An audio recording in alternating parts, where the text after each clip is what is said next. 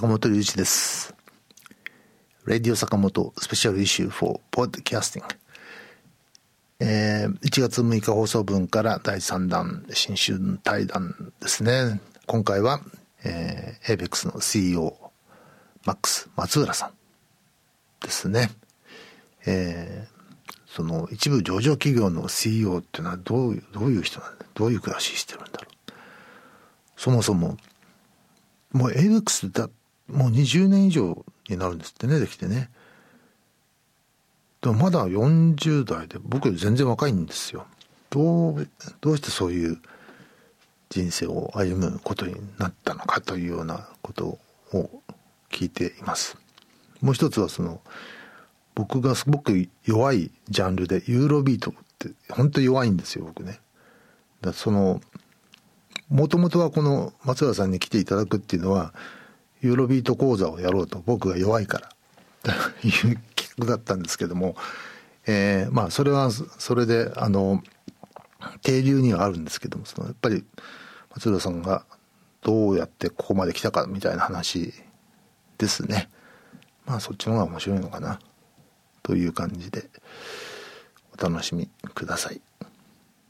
A13 J-Wave Radio Sakamoto えー、まあ、新春対談なんですけども、はい、まずは、えー、音楽業界からのゲストですね、えー、僕たちコモンズも所属しているあのエベックス、えー、エベックスグループホールディングスの、まあ、CEO 一番偉い人ですね。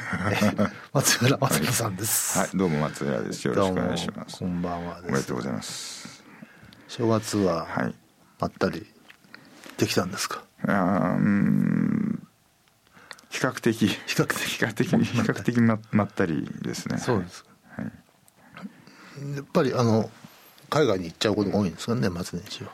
年末はまあ絶対行けないじゃないですか。ああそっかありか、うん、ありますからね。年始は割とそこしか行けないんで行く、うん、家族で行くことが多いですけど、はい、なるほど。あのちょっと前まで釣りにすごくハマってたじゃないですか、はい、あれはもう最近は。いやあのー、そんなこともないんですけどあの釣りにはまってたっていうよりも、うん、することがなくて、うん、休みの日とか。それがちょっとあの度が過ぎてたんで、うん、休みの日だけしてます。なるほど、ね、はい。なんかねあのコレクターですよねうん飽きやすいコレクター。でもハマりやすい。さハマりやすいかな、うん、カメラもすごいし、うん、でもそんなにないんですよ。あ何でもかんでも集めるっていうか、うん、なかなかその 夢中になれるものをを探してる、うん、で見つかるとドワーンっちゃいますよね。釣り釣り具もすごかったじゃないですかね、うん、そうですね。あの釣りは割と釣り道具が安いんでカメラ高いですよね。高いですよね。今はじゃあもう仕事がまた。うん。うん。いや仕事っていうかそのまあ仕事のような遊びのようなことをずっとやってきたんで、うん、ちょっとあのなんとなくあの会社が会社としてもう二十歳も過ぎてて二十何年目なんだろう。23年とか4年、うん、でまあそのやっぱりこういう業界なんで浮き沈みとかあの上がったり下がったりは激しいんですけど、うん、の中でも割とまああの余裕もちょっとずつできてきた分その時間でやっぱりなんか不安を探してるみたいな。忙しすぎれば感じないような不安ですよ、きっと。なるほどね、ええ、そうか。いやあの本当に僕らももう5年目になるんですよ500回になって、はいなかなか、うん、あの黒字が出せないでご迷惑かけてるんですけど申し訳ないんですけど。えっとそもそもこの ABEX を作作る前があるんですよね松原さんね、うん、はいその二十何年前。あもう20だから28年前ですよね。20歳ぐらいの時の話ですから。うん、うん、多分みんなほとんどの人が知ら知らないことが多いと知ってる思うんでのか知らないのか分かんないんですけどねもはやの人今の、今時の人は。どうなんでしょうね。うん。まあでも僕がレンタルレコードの店員だったって話は僕の中では勝手に有名な話なんですけど あ店員だって自分アルバイトです最初。の店じゃないんですね。アルバイトしている店のうん。オーナーに気に入られて、え一緒にやんないって言われてフィフティフィフティでええ。会社を作ったんですよ。大学4年生の時に。それがまあ最初で。でれは ABEX はまだないですよその時、ええ。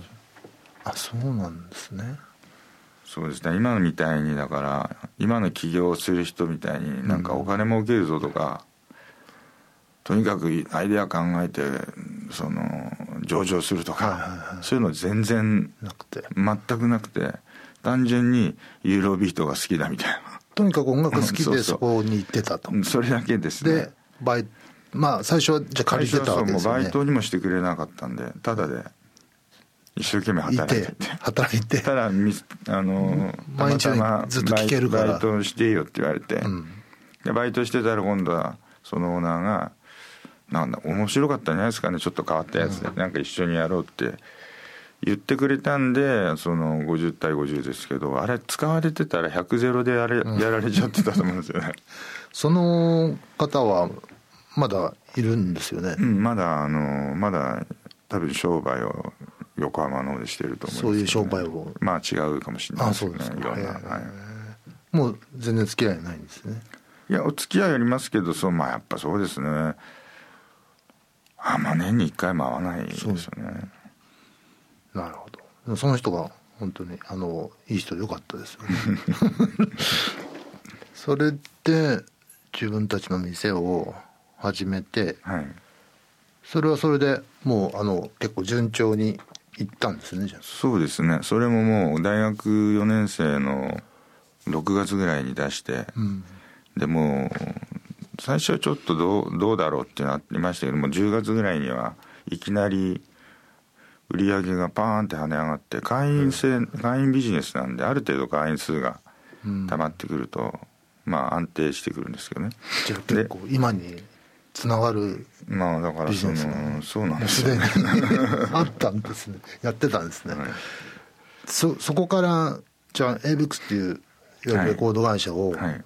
作ろうっていうのはまた随分飛躍じゃないですか、でこれもその別に僕が作ろうって言ったんじゃなくて、そのお店っていうのはその商売やってると1店舗での売り上げっていうのはどうしても限られるじゃないですか、うん。大き店の大きさだったり、営業時間だったり、そこに住んでる人口だったりいろんなもので、でそれじゃつまんないと思ったんでそのその当時そのレンタルレコードとかビデオとかっていうのが地方とかにどんどんできていた時期で、そういうお店に自分のお店でしか自分のの知識でもって買ってきたレコードとかを、ん。その地方のお店に、えー売ってあげる東京にしかないし、うんあの売ってたとしても何買っていいかみんな全然わからないんで、そういう目利き見利きだけして解説書いて貼って送ってあげてたと。ただそれが割とそのバーって点数が広がっていって、うん。店舗数が、これだけでもビジネスなんじゃないのって言って、えー友達のあの知り合い、まあ、僕より10個ぐらい上のん。先輩に誘われて、いやいや作った会社が本当に。いやいや作ったのが ABEX です衝撃の事実、ん。そう知らなかった。で自分でやってたんで別に自分の会社でちっちゃい会社で自分でやればいいやって思ってたんで、なんでそんな何人かとやんなきゃいけないのっていうだけの。でお店の方が好きだったんで。はい。だ結局そうやってお店からそのいろんなレコーダーに売ると問屋になるわけうんですよ、そうですよね。でだんだんメーカーになっていくっていう下から順番に上がっていってるだけの話なんですけどね。なるほど、はい。じゃあ割となんていうのかな。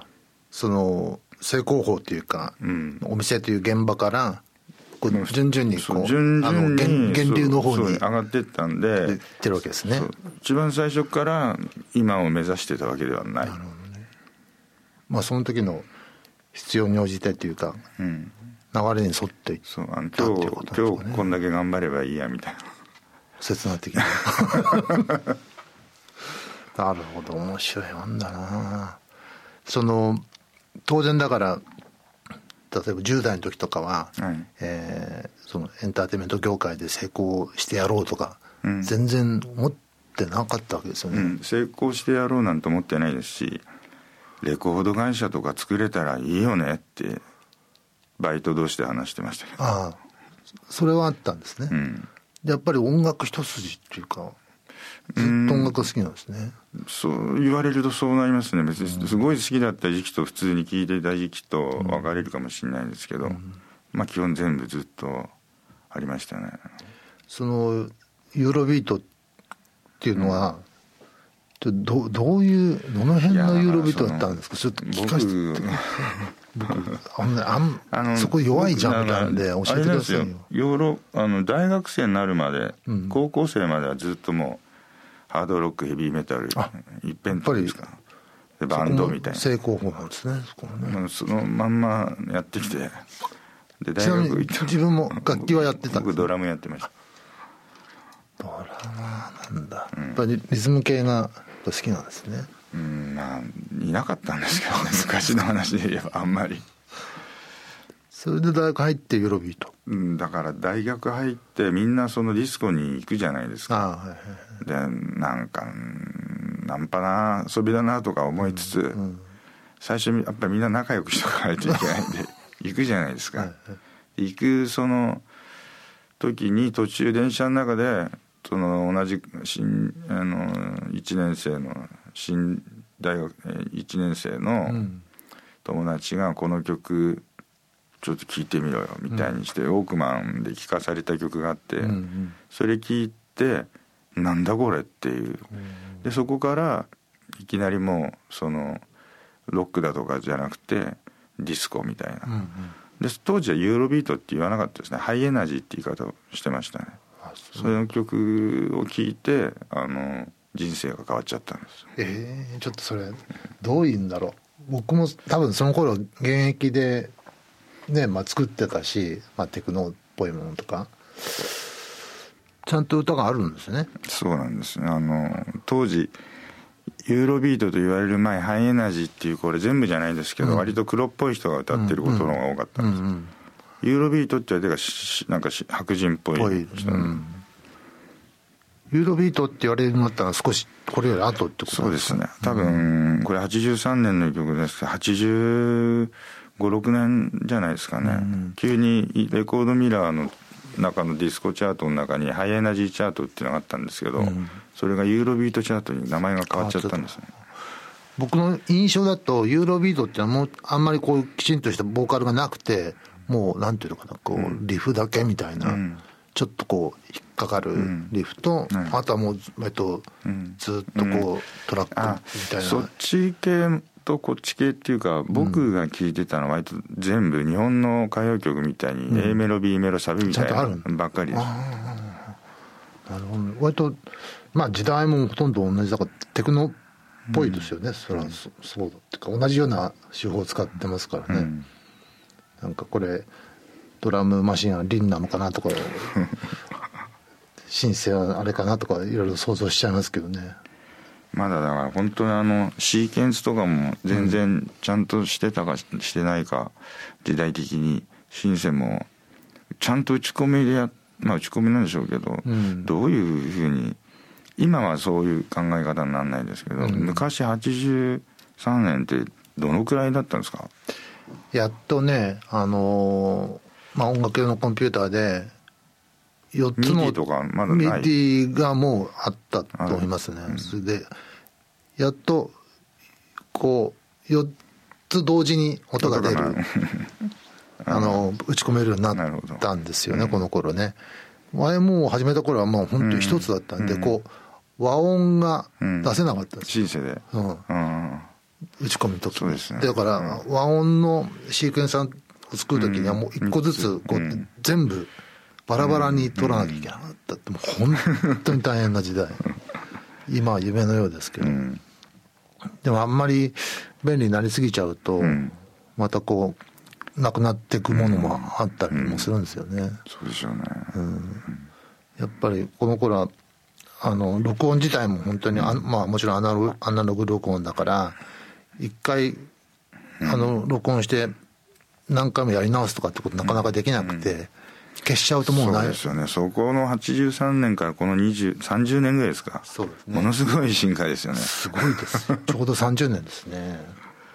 まあいやもうちょっと考えられないぐらいの進歩なんですけど、そのテクノロジーのね進化に見合って音楽も進化してるかどうかっていうのはちょっとね、うん分かんないとこですけどね。でまあ音楽自体はそんなに変わってないような気もするな、そうですね、83年って YMO が解散した年だっけ？多分、そうそんな感じがうんしますね、大学生だったはずなんですよ。だからちょうど。当時新曲だったはずなんで、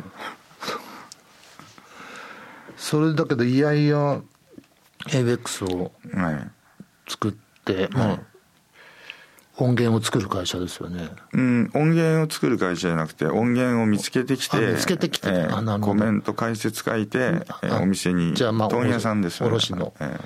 役割ということです。そうですね。その次の段階っていうのはどうなんですか？また不思議で、その問屋をやりながら海外ではその輸出もするし輸入もする。輸入もするし輸出もする。そういうでレーベルも持ってる、ん。そういうディストリビューターがうんうん。結構どこでもいるんですよ、はいはいはい。まあそのイギリスでもイイタリアでもフランスでもどこでも、どこでも日本にの日本には当時ダンスのインディペンデントレーベルなんて一つもなかったですけどどこの国に行っても必ずあってそれを束ねてるディストリビューターがいて、その小さいレーベルを束ねながら自分もレーベルやって、うん。あのうまくいけばみたいなとこがいっぱいあって、はいはですごい ABEX がその当時で言うとアナログの12インチを大量に買うんで、うん。きっとこの会社はそのレコード会社もやってるだろうと。思われてる。思われて権利を買わないかって言われて。なるほどね。なんだこれって。何のことだろうこれってこれってもしかして夢見たものみたいなうん権利買ってそれ CD にするなんていうのは考えたことがなかったんで海外で権利を買わせて海外で、あのー CD をプレスさせて全部輸入するとか、そういうはいはいすごそういう技技しか知らなかったから、でだから自分で CD やることでレコード会社だよねって話になってそうですよね。やるやんないはいろいろあったんですけど、まあ、若かったんでやっちゃおうなんか、ま、周りにみんなに反対されたって言ってましたよね。100%への反対。誰も賛成してくんない。し一応相談したんですか周りに？うん。周りの大人に。いやまあみんなダメって言われたんであんまもう途中から相談もしないで、はい。ただあのでも、まあ。海外では普通にややられてることだし。そうだこれはやっていいんだと。いいんだと、勝手に思って。ででエイベックストラックスもだからダンスミュージックに特化するっていううん。ふうに始まったんですよ最初、じゃあそのその前のその卸的なことをやってる時ははい。あの松浦さんがあの本当に外海外行ってうん。聞いていいと思って、はいそれか買ってきたそれもわけですか？それそれはもうもう年がら年中海外一周ですね。ア行ってメリカロスからニューヨーク行ってヨーロッパ行って、はいちっちゃいレベルあの回るんですヨーロッパ中回って、でまあ顔見知りになって、で大体戻ってくるともう毎日そうですか毎日その何が出る何が出るっていうファックスだらけなんですよ、イタリア版からフランス版からドイツ版から。それ見てオーダーして。インターネットがないからないです。MP3 でパッと聞いたりはできないんですよ ねその頃はね。来てアナログ聞いて。送ってもらって聞いてっていう感じですね。そう。どうです？外れることもあるわけけですよじゃあ。うん、だから送ってもらうもんはほとんど外れなんですあそっかうん、だから100枚聞いて1枚いいとか。なるほど。それも今は本当そう比べたら便利になりましたね。いいんだか悪いんだか分かんないですね、でしょ？うん、探すっていうか、まあ、探すんだけど昔はしそういうダンスものの音買う時とかお店でさえ聞かせてくれなかった。あそうなの？お店もほとんどきあのまあ小さい12インチで六本木とかにウィーナーズとかありましたけど、ああいう時聞かせてくれたんですけどね。ちょっと大きくなるともう聞かせてくれなかったんでそうですよね。何の資料もないんですよネットもないし、うん。当時そういうダンスミュージックっていうの。ディスコでかかっててもなんだかよく分かんない、うん。ずっとぐるぐる回ってんのを見るとか。こう追っか目で追っかけるんですよね。そういう方法しかその知識その知識を得るうん。方法がなくて、うん。そういうのも今はすごい、すごいですよね、うん。すごい簡単になったなって思いました。何らかの情報はありますものね、めったにその情報がないっていうことが めったにないですよね。あのそうかそんなにじゃあ本当に海外行ってたんですね、はい。その頃ねそういう、まあ、ユーロビートっていうのか、はい。あとドドイツですかやっぱり？いや、はい。えっとですね、イギリスと盛んだったのは？えっとまあイギリスベランあベルギーオランダ。あ割とドイツは作るより聞いてる人っぽい感じでその方がまあでもありましたけどねドイツも、イタリアでしょうんその辺よく行きました。イタリアとかベルギーとかオランダとか。あもう無数にあるんでしょうね。普通にあります。もうちっちゃいレベルが。個でもヒット出してるところは大概もう決まってるんですけどね。あでまたジャンルがそのユーロビートがテクノになったり、ーうん。あのーそうするとまたオランダとか増えるんですけど、うん。ドイツもありましたね、うん。テクノになるとドイツも増えてくるでしょ。そうですね。ね。でもオランダやっぱロンドンとかオランダとかすごかったですね。あそうなんだ、へえそういう作ってるアーティストは当時はその日本に来て、はい。えーライブやるとかそういうことはあんまりなかったんですねそういう人もいましたし、なんかそのもう今でいうプロデューサー系みたいな人、まあ、アーティスト存在するのかしないのか分かんない人もいっぱいいたし、うん。だからまあ最初そういう仕組みとかよく分かんない時そういうのを「えそうなんだ」みたいに「うん。え本当誰かいいるんじゃないのかな」みたいなのもありましたけど、うん。ユーロビートなんか特にそうでしたよね実在するのかしないのかもう全然分かんない、うん。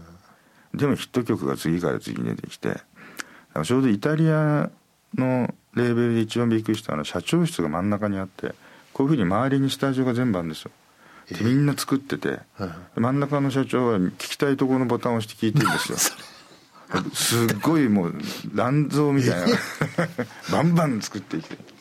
で結構そこはヒット曲バンバン出してました、うん、まあほとんどハウステクノハウスとか言われてた時ですけどね、もう90年代入って。91年2年、ね3年。ですね。きハウスっていうとね。そのヒット曲っていうのは何枚ぐらいなんですか？その頃のそういうジャンルのヒット曲っていうと。ん正確なそのヨーロッパとかで売れた枚数はちょっと僕も記憶にはないですけど、当時の日本で大体そのテクノのテクノハウスのヒット曲って大体3曲とか4曲メインどころがあって、うん。ジュリアナとかで流行りまくってて、大体それ入れれば15万。うん枚ぐらい売れた。その4曲が入ってて他にもいろいろ15万枚。コンピレーションですね。10から15は。もう CD ですよねその頃ね。そうですそうです、へえだから今に比べるとすごくまあ売れましたよねその手の音楽でそのその枚数っていうのはなかなかですよね、それもだからあのーそれまでっていうのはそのディスコのコンピレーションとかコンピレーションっていうのはその、うん。なんか信用されないんですよ。うんうんなんかやってる人と、うんあの全然違う人がカバーしてるみたいなアルバムもたくさんあったんで、はいはい。でなんかうんこれは信用できるタイトルをつけようと思って、うん当時その91年ぐらいですか。ジュリアナ東京っていう芝浦のディスコがめちゃくちゃ流行ってたんで,、そこの名前にしたらでそこで流行ってるのが本当に入ってれば売れるだろうと。うんうん。で本当に入ってれば次も買ってくれるだろうと。そうね。それでコンピレーションをやりだしたんですよ。うん。もうあってバブルの象徴みたいなね。そうですね。今でもねそういうニュースとかに出てくるきますけどそうですね。その時は仕事ばっかして全然バブルの体験はしてないんですけどね。でもあの芝浦辺にねあのそういう店もいくつもできて人もたくさんいましたもんねすごいあの頃だからそのミニスカート履いた子がそのなんてお立ち台で踊ってるのを僕がお酒を飲めないで単純に DJ ブースの後ろで DJ にこれかけてくださいって言いながら見てたっていうそ そういう思い出なんです。仕事の現場ですね なるほど。松村さんってやっぱりワーカホリックなんですかね？いや好きなことならいいんじゃないですか、うん、その時に。好きじゃないこと全然できない。ね僕も基本的に好きなことしかやってこなかったんですけど、うん、まあでももちろん本当に肉体的に大変だったりとか、はい、いうことはいくらでもありますけど本当にまあこれだけ好きなことだけやってき、これたっていうのは幸せだなと思いますね。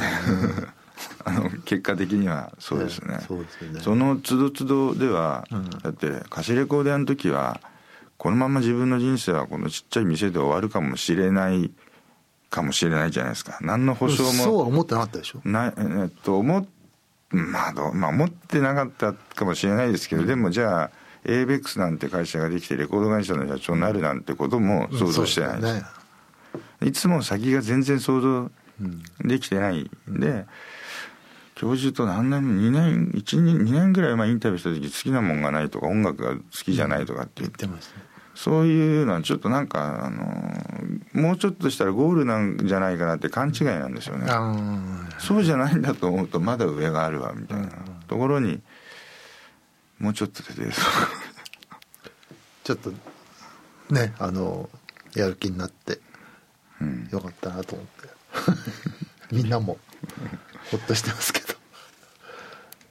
なんかもう ABEX はもうなんていうのその作った頃とは変わってしまってもあのこれなんかいなくてもいいんじゃないかなって結構前はね 1年2年前は拗ねてましたよね。そうですね、あの自分、まあ、作るとか、まあ、いろんないろんなものが別に音楽だけじゃなくても会社企業を経営してあると思うんですけど、うん、やっぱなんか作ってないとダメですね。うん、うん、あのやっぱ僕が音楽が一番わかりやすいですけど、うん、アーティストとかそういうものを本気でやり出すのが他のメガは一番嫌みたいです。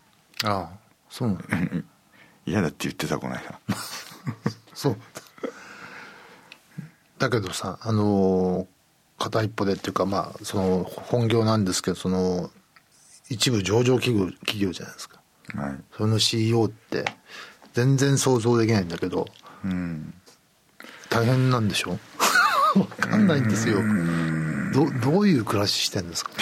その CEO の暮らしって全然何でもないですよ。そうですか、うん、あのー、そう株価とにらめっこみたいな感じなんですか、いや一日中株価見てたらそれもそれで大変ですしそんなに、うん、あの毎日気にしててもしょうがないですよね、うん、気になりますけどねやっぱり、うん、大勢の前人前で喋るの得意じゃないですよね。大嫌いです。ですよね、はい、最近まだ朝礼やってんですか？朝礼はもうあのデジタル化されちゃいましたね。あそうもう全員入りきる場所がないんで、そう多いですもんね。でも前もなんかもう言うことないから今日はなしとか言ってたとかっていうのが面白いなと思ってたんですけどね、うん、そうなんだ。じゃあカメラの前で。そうですね。感じですね、えー、面白いな。どういう生活してるんだろう。いや普通で普通じゃないですかいつも。普通じゃないですよ CEO なんて、うん、最近海外はよく行ってますか？あんまりい。や最近はそんなに行ってないですね、うん、そのあのヨーロッパアメリカの仕事よりもアジアの方が増えちゃったんで、アジアはまあたまに行く機会ありますけど、うん、アメリカヨーロッパは僕はあまりないですね、無性になんかこう旅に行きたくなったりしないですか？うんあんまりない？です。ね。日本でいいやみたいな。まあいろいろ問題ありますけど。あのそう。アジアといえばねあの数年前は映画を、はい、もう中国でやったりとか、はい、映画に力入れてましたけど、はい、もうあれはもうやめたいややめたんじゃないんですけどすごいリスクが高くて、うん、映画はね。リターンが少なくて。疲れちゃうっていうかこれ毎年この賭けやってたら生きていくの辛くないぐらい大変で。でだからやりたいものがあった時うん。はやれるようにはなってますけど、まあ、日本のそのこの業界の中だとどうしてもその映画って儲かる会社が決まっちゃうじゃないですか、うんうん。そこと勝負してもよりも何か別なものはないかっていう、なるほど。うん。でもまあ中国っていうのはもうやはり大きなマーケットですよね。そうですね。あの、まあ、うちは決してその成功しているとかシェアがいっぱいあるとかってわけではないですけど、マーケットは大きいと思います。ね。でアジアはもちろん韓国もあるしシンガポールとか、マレーシアインドネシア、はい。ね、タイも結構面白くなってきてるかもしれないし、そういう海外進出をうん。やるあのー感じなんですちょかっと34年前までは、うん。もっとそっちのムードも強かったんですけど、うん。あのないっていうか日本が中途半端に内需がでかいんで、うんうん。あんま外に出ていきたいっていう人たちがうんあんまりいない、うん。アメリカとかはいるんですけど、アジアに行きたいんですっていううん人は本当にいないんですよ。韓国の人は、うん。韓国にマーケットがないから、うん。絶対もう最初は外行くしかないそうですよ。そのもう選択しかないんですけど日本はないんですよね。だからなかなかいない。そこが違いますよね韓国とはい。日本のね、あの違いというかやはり韓国は人口も、まあ、日本の3分の1ぐらいだし、うん。あのどうしても、まあ、隣に日本と中国,、はい。中国というこう大国があって、はい。でまあ北朝鮮との緊張もあるから、はい。あのアメリカとの関係も深いし、うん。どうしてももう世界に目が向いていくしかないで、まあそういうグローバルなマインドっていうのは本当に観光人はあるけども、いつもそれは思いますね、その良し悪しっていうかいい面もあるし悪い面もあるし、日本もね、あの中途半端に大きいから、はい。内需で結構うんいけちゃうビジネスが、そうするとあのどうしてもこう内向きなうん。マインドになってしまうという面もありますよね。なるほど。えっ、とまあ今後どういうふうにねあの変身していくのかまあそばそばにっていうかこう中にいても本当によくわからないんですけど。えっとまあとまあ CD を中心に据えた音その音楽ビジネスっていうのはもう本当にないと思うんですけど、はいどうしたらいいんですかね。うん。でもこれってもう分かってたことじゃないですか。そうね。だから分かってたことが来てるだけでもうその事実を飲み込めな認めたくない人はいっぱいいると思いますけど、もうこれ事実なんで事実ですね。この事実の中でどうするかっていううんことをもうちょっと考えた方がいいですよね。そうですよね。えそうするとどうなんですか？やっぱりそのデバイスにこう依存したっていう、いやいろんなうん、全くその何か一つに集中するっていうことはもうすごくないんじゃないかな、いろんなものに広がっていくっていうことですよね。まあ新しいデバイスもどんどん出てくるでしょうし、はい。何が来ても大丈夫のような、まあ、根本的にはその音楽だって楽曲の権利をあるかないかでまあ全然違ってきたので、がその過程の流れていくプラットフォーム的なものなのか、うん。まあ、これ両方やってればいいんですけど、うんプラットフォームばっかうまくいくとこれまた会社的にはものづくりっていう面で言うとサボりがちになる。そうですよね。でそのものづくりだけだと今度は経営がものすごく大変。安定しないっていうそうですここのが難しい。バランスがね、はい。うん、ですよね、まあもう本当顧問でなんてものづくりしかしてなくて本当にいやいや大変ですけどね。本当に。でもあのやっぱり映像のコンテンツっていうのははい。これから比重が大きくなってくるんでしょ？そうですね。あのーまあ BTV みたいなものをやっているんで、そういう部分では大きいです、あの一つの対策にものすごいお金や宣伝費を投じてうん。何かをやるっていうのはないとは言わないですけどそっち路線ではないですね、うんでも常に新しいはい。まあ、作品が提供されるという。何か自分たちでその作っているコンテンツの中から、そういう可能性があるものが出てきた時はうん。思いっきりいくと思いますけど、え何か自分たちが手にお最後まで追えないかもしくは作り出したものじゃないものに対してうん。多額の投資をするリスクっていうか、えうん。はい。まあ、リスクは何でもいいんですけどね、うん。リスクがなきゃリターンもないんで、うん。いいんですけどどうせやるんだったらその BTB のコンテンツの中から出てきたものでこれちょっともしかしてお金かけたらとんでもないことになるかもしれないよっていうものには普通かける10倍ぐらいかけたいと思いますけど。すごい。面白いな。そうですね。いやいやあの今年もどう変わっていくのかね、楽しみにそばで見ておりますけど。もう一曲持ってきていただいたんですよね。去年去年の？はい。2012年のこれはお気に入りのうんと曲なんですね。なんとなくこのエレクトロはい系のハウスですね、あうん、がなんとなく僕の中で昔の要素を引きずってきているような感じがして、でやっぱり聞くとなるとこっち系の曲が多いいまだにそそういう匂いのあのトラックを作ってるアーティストっていうのはいるんですね。そういうジャンルで全然違うものになっちゃってますあなってるんですよ。もうジャンル的には、いあの違いますね。あそう。でもそういう匂いを感じると。ななんどこ全く感じてくれない人もいるかもしれませんけどあ僕の中では感じる。ススペクトラムフィーチャーフィーチャリングマティー・コーマっていうのかな。こういうのはどうやって見つ見つけてくるんですか？あのークラブミュージックのサイトとかで買いまくるとか聞きまくるとか今は視聴できますから。そうですね。あなるほど。ちゃんとじゃあ株価も株価もチェックしながら チェックもしてるんですね。いいないいな。なんかあの念頭にあたってこう2013年の抱負とかありますか、いやそういうのが一番苦手で。苦手ですよね。僕も苦手ですけどね、なんかでもやりたいこととか。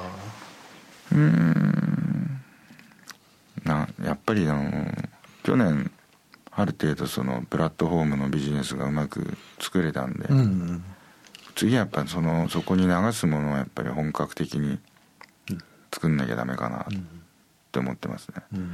だからもうアーティストもなんか自分で見つけてこないと結局。なんかもう自分がいつまでもやってんじゃなくて下の人間にやらせなきゃいけないんだとかって思ってたんですけど、うん。まあそれはそれでいいです。それはそれでやってもらいながらも自分は自分でなんか一から探しに行くみたいなことをちょっとしてみようかなと、大変なんですけどね本当はこれすごい、じゃあまたヨーロッパとかに行くんですかね。まあ、ヨーロッパかもしかしたら、まあ、理由はないですけどその日本のどっかの田舎なのかわかんないですけど。ね。どういう宝石がはいあるかわかんないですもんね。うん。面白い。いやー行動する CEO ですね。ということで松浦さんに、えー来ていただいてですね、はい。えー新春砲弾といいますか。第一弾はい。ありがとうございました。いいとんでもないです。あの2013年期待してますので。ありがとうございます。僕のことはあんまり期待しないでくださいいやいやいや。い や普通に去年と同じような感じ。で でも、えーいろいろ考えてますので、ね、またゆっくりお話ししましょう、はい。よろありがとうございます、はい。ありがとうございました